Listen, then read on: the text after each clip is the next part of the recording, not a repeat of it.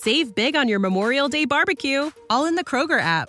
Get half gallons of delicious Kroger milk for 129 each, then get flavorful Tyson natural boneless chicken breasts for 249 a pound, all with your card and a digital coupon. Shop these deals at your local Kroger today or tap the screen now to download the Kroger app to save big today. Kroger, fresh for everyone. Prices and product availability subject to change. Restrictions apply. See site for details.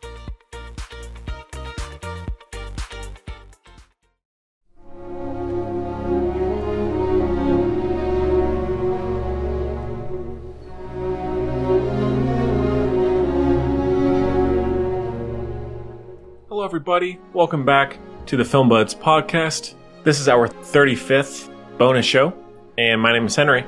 This time around, I'm going to be talking about the recent string of Clint Eastwood directed films. So, starting with Jersey Boys, going to American Sniper, Sully, The 1517 to Paris, The Mule, Richard Jewell, and Cry Macho. He's obviously been directing for a while, but I figured, hey, let's get in this, you know, the his most recent sum of movies and he is going to be releasing supposedly his last film next year.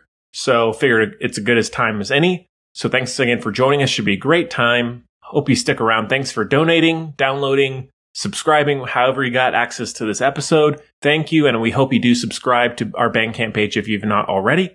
And make sure to check out our regular podcast available wherever you listen. I guess background, Clint Eastwood, I've I've been a fan of his for most of my probably since I was a teenager and I was just getting into movies and westerns. I love westerns, so obviously, you know, Clint Eastwood is one of the most, if not the most legendary western actor in Hollywood.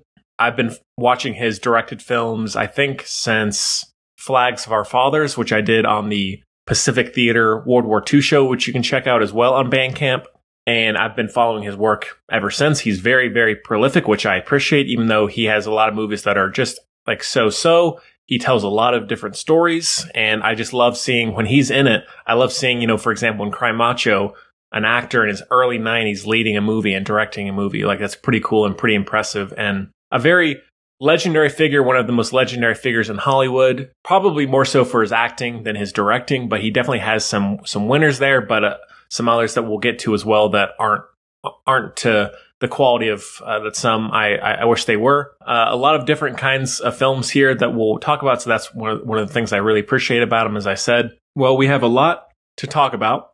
Oh, and as well, I did review J. Edgar on our Leonardo DiCaprio show years ago, so you can check out that one there as well. That's the only reason I did not include that one in, in this show.